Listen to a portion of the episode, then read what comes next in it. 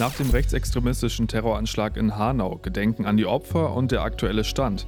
Und das ist heute sonst noch wichtig, Erfolge in der Europa League, Rodungsstopp gegen Tesla aufgehoben und Start der Berlinale in Berlin. Es ist Freitag, der 21. Februar 2020. Der Rheinische Post Aufwacher. Der Nachrichtenpodcast am Morgen. Heute mit Benjamin Meyer, morgen zusammen. Was hier heute Nacht in Hanau geschehen ist, es macht uns fassungslos, es macht uns traurig und es macht uns zornig.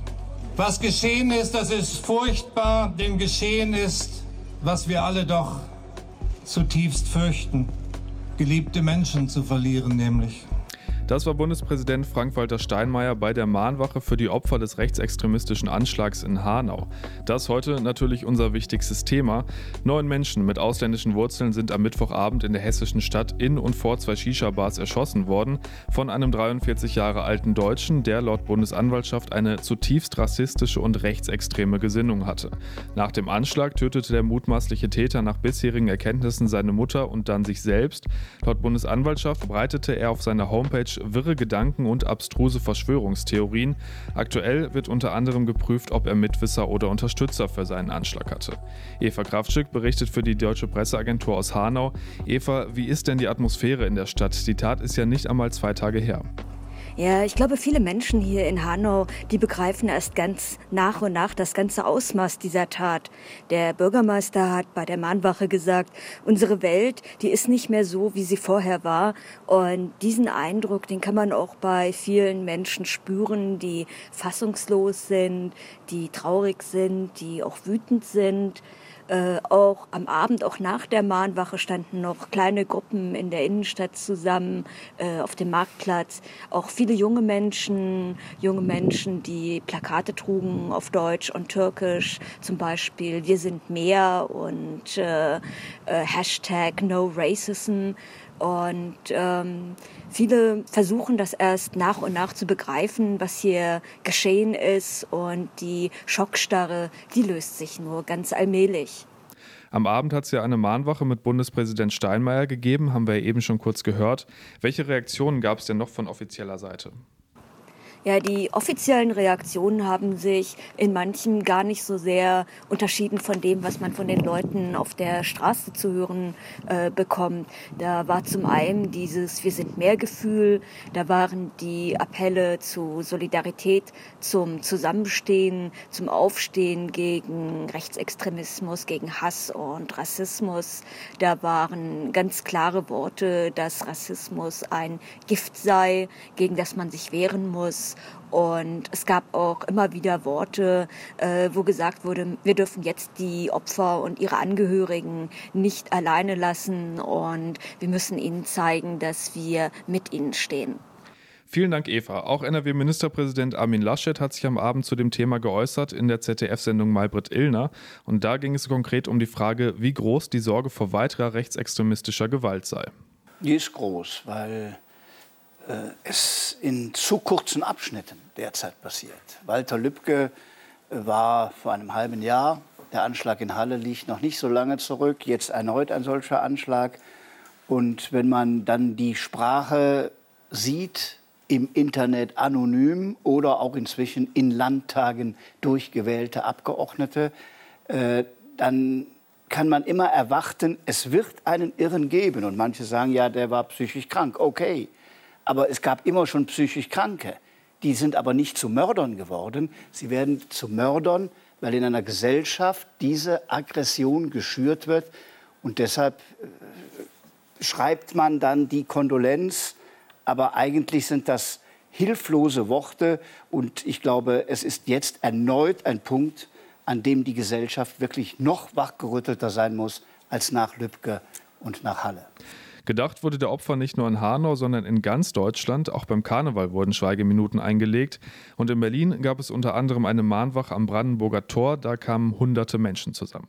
Das Bedürfnis ist schon zu zeigen, dass das erstmal den Riesen schrecken, dass sowas überhaupt passieren kann und dann damit gleichzeitig auch auszudrücken, dass das wirklich einen gewaltigen Wendepunkt braucht, dass der Staat insgesamt und die Polizei im Besonderen ihr Augenmerk auf rechte Strukturen, rechten Terror legt. Das ist das Gedankengut von, von AfD und Pegida. Und wenn wir dann die Höcke-Rede von, von Montag noch im Kopf haben, das ist die Richtung.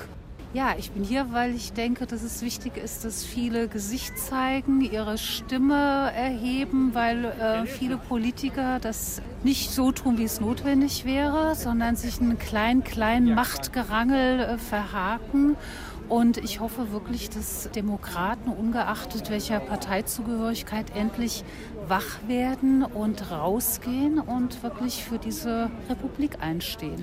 Eine der großen Fragen, die jetzt natürlich bleibt, ist, wie sollte unsere Gesellschaft damit umgehen? Was bedeutet so eine Tat für uns? Da kam ja vieles zusammen, eine klare rechtsextremistische Gesinnung und eben auch ein sehr krudes Weltbild, Verfolgungswahn, Verschwörungstheorien beim mutmaßlichen Täter. RP-Aufwacher-Kollegin Aziza El-Gindi hat mit RP-Chefredakteur Moritz Döbler darüber gesprochen und versucht mit ihm Antworten auf diese Fragen zu finden. Herr Döbler, es geht hier nicht nur um rechtes Gedankengut, sondern auch um diese Verschwörungstheorien. Wie sollten wir als Gesellschaft auch gerade mit dieser Mixtur umgehen? Das ist eine ganz schwierige Frage. Ich finde, was wir an Hanau sehen, ist, dass das Klima in der Gesellschaft sich geändert hat. Wir haben eine ganze Reihe von rechtsextremen Anschlägen gehabt. Der Kasseler Regierungspräsident Lübcke ist vor acht Monaten ermordet worden. Wir haben gerade vergangene Woche den Fall gehabt, dass eine rechtsextreme Gruppierung ausgehoben worden ist, die Anschläge auf Moscheen geplant hat und die davon träumte, einen Bürgerkrieg herbeizuführen. Der NSU wurde vor gut 20 Jahren gegründet. Erst nach und nach hat sich das Bild herauskristallisiert, dass es sich eben um eine rechtsextreme Terrorgruppierung handelte. Also wir wissen schon seit einigen Jahren, dass es ein Problem mit rechtsextremistischem Terror gibt. Was aber hinzukommt, ist, dass es mir so vorkommt, dass ein gemeinsames Werteverständnis zunehmend fehlt in unserer Gesellschaft. Es scheint so, als ob die politische Mitte immer kleiner geworden ist und ich glaube, was dringend nötig ist, ist so eine Selbstvergewisserung, welche Werte eigentlich in unserer Gesellschaft gelten sollen. Was wir auch vor allem in den sozialen Medien wahrgenommen haben, ist ja diese Relativierung der Tat. Also, dass viele sagen, okay, es gibt zwar diesen rechtsextremistischen Hintergrund, aber der Täter war ja auch, hatte psychische Probleme, war psychisch krank und relativieren dadurch auch wieder die Tat. Also, dass sich da Motivlagen vermischen bei solchen Taten ist ja nichts Neues. Viele Attentäter haben psychische Probleme, haben krankhafte, paranoide Vorstellungen. Ähm, das ist also nicht ungewöhnlich. Und dass jemand ein wirres Weltbild hat, macht die Tat nicht weniger schrecklich. Ich glaube bloß, dass solche Taten im Moment eher diesen fehlenden Konsens über die Werte ausdrücken. Ähm, und das sieht man eben auch an diesen Relativierungen im Netz, die Deutungsreflexe haben quasi schon angefangen, bevor überhaupt klar war, was diese Tat eigentlich bedeutet, wer sie begangen hat und was dahinter stand. Also wir sind im Moment in einer Phase, habe ich den Eindruck, wo wir nur noch von Deutungsreflexen getrieben sind und nach meinem Dafürhalten ist es höchste Zeit, dass wir uns zurücknehmen, dass wir einen Schritt zurückgehen und sagen, okay, wie wollen wir unsere Gesellschaft organisieren? Das Bedrückende ist ja, dass das, was den Täter von Hanau angetrieben hat in seinen Verschwörungstheorien, auch etwas ist, was wir in unserem Alltag in der Kneipe am Arbeitsplatz immer wieder hören. Also diese Abkehr vom sogenannten Mainstream, der Hass auf staatliche Institutionen, die Abkehr von traditionellen Medien, das sind ja alles Erzählungen, die in unserem Alltag immer wieder vorkommen, aber die eben auch in diesem Konvolut dieses Täters von Hanau vorkommen. Von vielen Politikern und Politikerinnen gab es ja auch schon direkt einige Statements, viele auch sehr klar und deutlich. Aber was muss Ihrer Meinung nach die Politik jetzt auch wirklich aktiv tun? Also nicht einfach nur immer reden, reden, reden, sondern welche Handlungen würden Sie sich jetzt tatsächlich wünschen? Also im Moment ist natürlich noch die Zeit der Anteilnahme und der Trauer. Und es geht auch darum, potenziellen Opfern von rechter Gewalt Schutz zu bieten, Sicherheit zu bieten. Und dann ist es, glaube ich, schon so, Sie haben eben gesagt, reden, reden, reden, ähm, das ist nicht gut, man müsste was tun. Ich glaube, es andersherum wird ein Schuh draus. Wir müssen reden, reden, reden. Wir müssen auch anderen Leuten, die gegen einen vermeintlichen Mainstream reden, denen müssen wir ins Wort fallen. Und es hilft nichts. Ich glaube, dass im Gegenteil im Moment gerade eine Phase ist, in der wir viel mehr darüber reden müssen, was uns zusammenhält, was uns ausmacht, wie wir mit anderen umgehen wollen, was Menschlichkeit ist. Diese ganzen Themen müssen verbalisiert werden. Und ich habe den Eindruck, wenn das überhaupt möglich ist, dann ist es vielleicht nach so einem fürchterlichen Anschlag möglich, darüber ins Gespräch zu kommen. Und natürlich muss man gucken, ob die Ermittlungsbehörden bei der Beobachtung der rechten Szene ausreichend ausgestattet sind und die richtigen Wege gehen. Natürlich muss man das tun, aber am Ende geht es um mehr. Es geht um die Frage, was uns ausmacht, was unsere Werte sind und wie wir dafür sorgen und wie wir es hinkriegen, dass die Menschen sich wieder auf diese Werte äh, verständigen. Herr Döbler, vielen Dank für diese Einordnung. Sehr gerne. Vielen Dank, Aziza. Bei RP Online findet ihr natürlich auch heute alle weiteren Entwicklungen zum rechtsextremistischen Terroranschlag in Hanau und unter anderem auch ein Interview mit NRW-Innenminister Herbert Reul. Und zu unserem Online-Angebot haben wir jetzt noch ein paar Infos für euch. Hallo, ich bin Henning Bulka, eine der Stimmen, die ihr aus dem Rheinische Post Aufwacher kennt. Dieser Podcast ist für euch kostenlos, natürlich kosten Recherche und Produktion aber trotzdem Geld. Wenn ihr das, was wir hier jeden Morgen für euch machen, unterstützen möchtet, dann geht das ganz einfach. Schließt ein RP Plus Abo bei uns ab. Das kostet die ersten drei Monate 99 Cent und danach 4,99 Euro im Monat. Und das ist monatlich kündbar. Damit lest ihr alle Artikel auf RP Online unbegrenzt, auch alle Plus-Artikel und ihr unterstützt damit auch den Rheinische Post Aufwacher. Wenn ihr es ausprobieren wollt, das Angebot findet ihr auf rp-online.de slash Aufwacher-Angebot. Ich sage es nochmal, rp-online.de slash Aufwacher-Angebot. Bitte unbedingt an das Minus denken. Danke ganz herzlich für eure Unterstützung. Und damit schauen wir, welche News es in Düsseldorf gibt. Das weiß Philipp Klees aus den Antenne Düsseldorf Nachrichten. Guten Morgen, Philipp. Schönen guten Morgen, Benjamin. Bei uns dominiert heute logischerweise der Karneval. Wir ziehen nochmal große Altweiberbilanz und lassen auch Wagenbauer Jacques Tilly zu Wort kommen. Er wird, das hat er bei Antenne Düsseldorf ja bestätigt, einen Mottowagen zum Terror in Hanau bauen. Der Terroranschlag von Hanau wird Thema im Rosenmontagszug. Die Düsseldorfer Karnevalisten planen kurzfristig einen Mottowagen. CC-Präsident Laumen sagte, der Düsseldorfer Karneval sei multikulturell. Man wolle einfach Karneval feiern und werde die Geschehnisse mit einem Mottowagen beantworten. Jacques Tilly und sein Team bekamen schon an Altweiber den Auftrag, den Anschlag kreativ umzusetzen. Tilly selbst wurde von dieser Entscheidung auch überrascht, hat im Antenne Düsseldorf Interview aber angekündigt, dass das auch in dieser kurzen Zeit noch machbar ist. Ja, das ist Tradition in Düsseldorf. Wir haben eine Leichtbauweise, das heißt, wir können relativ schnell bauen. Wir müssen das nicht tagelang aus Styropor schnitzen, unsere Figuren, sondern wir ummanteln nur die Luft mit Maschendraht und einer Schicht Papier. Das geht relativ schnell. Wir haben schon Wagen in zwei Tagen gebaut. Ich halte das schon für wichtig, dass die Narren auch hier ihren Senf dazugeben zu diesem außergewöhnlich schrecklichen Ereignis. Insgesamt wird es damit 13 Mottowagen geben, thematisch gemischt, so Tilly weiter. Ja, wir haben diese, diese Mischung immer. Weltpolitische Themen natürlich, die haben in den letzten Jahren dominiert. In diesem Jahr ist es stärker innenpolitisch orientiert, weil in den letzten Wochen halt sehr viel los gewesen ist in der Innenpolitik in Deutschland. Und lokalpolitisch kommen wir diesmal auch nicht zu kurz. Tilly hat schon oft kurzfristig Mottowagen gebaut, etwa nach dem Rücktritt von Bundespräsident Christian Wulff im Jahr 2012. Am Vormittag haben hunderte Frauen das Rathaus in Düsseldorf gestürmt und die Macht übernommen. Gegen 11.11 Uhr am Altweiber Donnerstag ist offiziell der Straßenkarneval gestartet. Anschließend wurde bei Live-Musik auf dem Marktplatz gefeiert. Beim Sturm auf das Rathaus war spür und sichtbar, dass dieses Jahr Kommunalwahl in Düsseldorf ist. CDU-Kandidat Stefan Keller kam als Steampunk verkleidet mit zwei Boxern an seiner Seite. FDP-Kandidatin Marie-Agnes Strack-Zimmermann war als Umweltspur und Grünen-Kandidat Stefan Engstfeld als frohe Natur verkleidet.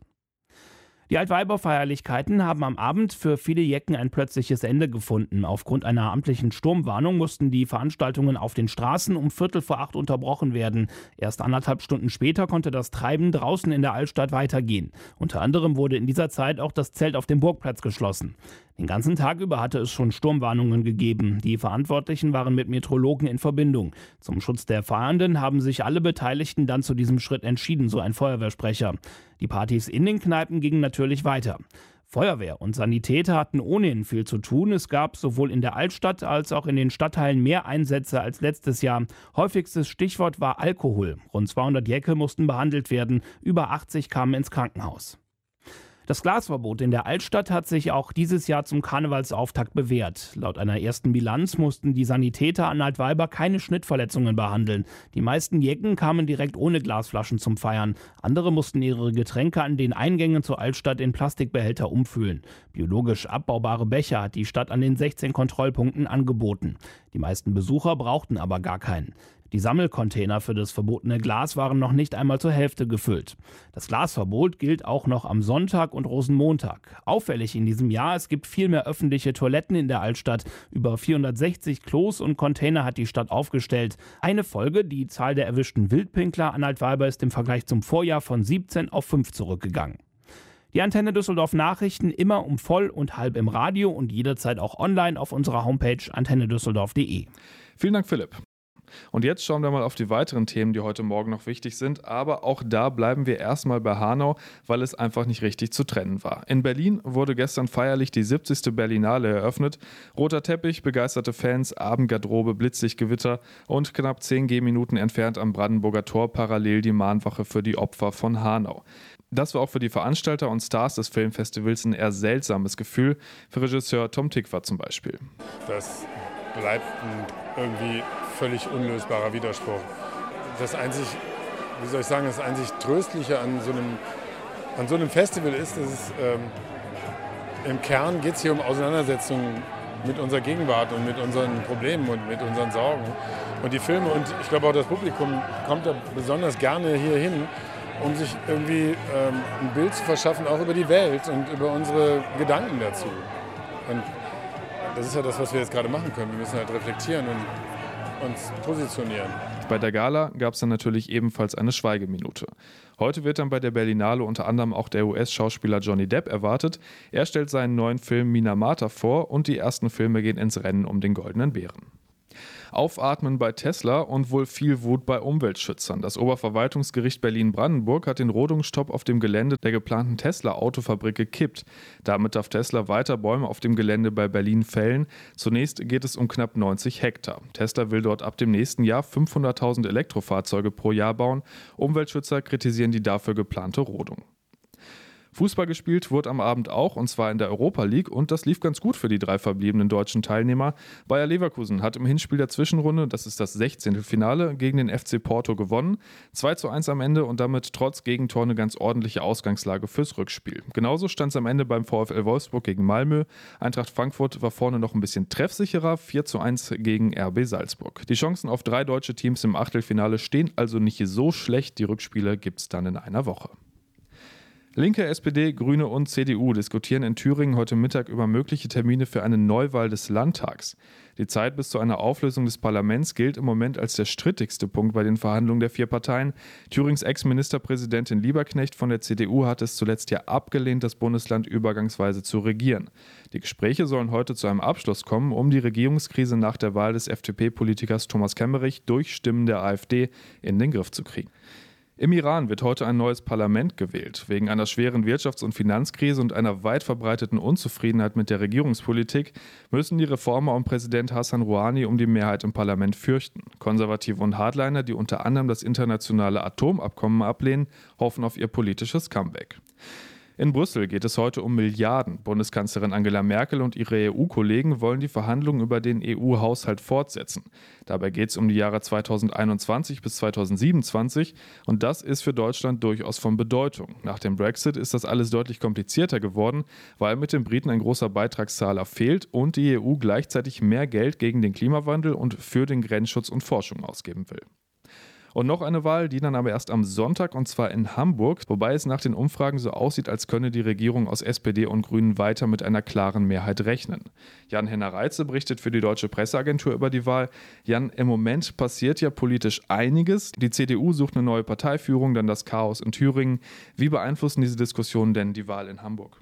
Im Wahlkampf spielt das schon eine Rolle. Die FDP betont zum Beispiel, nichts mit der AfD zu tun haben zu wollen und muss auch fürchten, aus der Bürgerschaft rauszufliegen. Das liegt aber auch an den allgemeinen politischen Verhältnissen in Hamburg und die zeigen nach links. Die SPD hatte bei der letzten Wahl 2015 mehr als 45 Prozent geholt.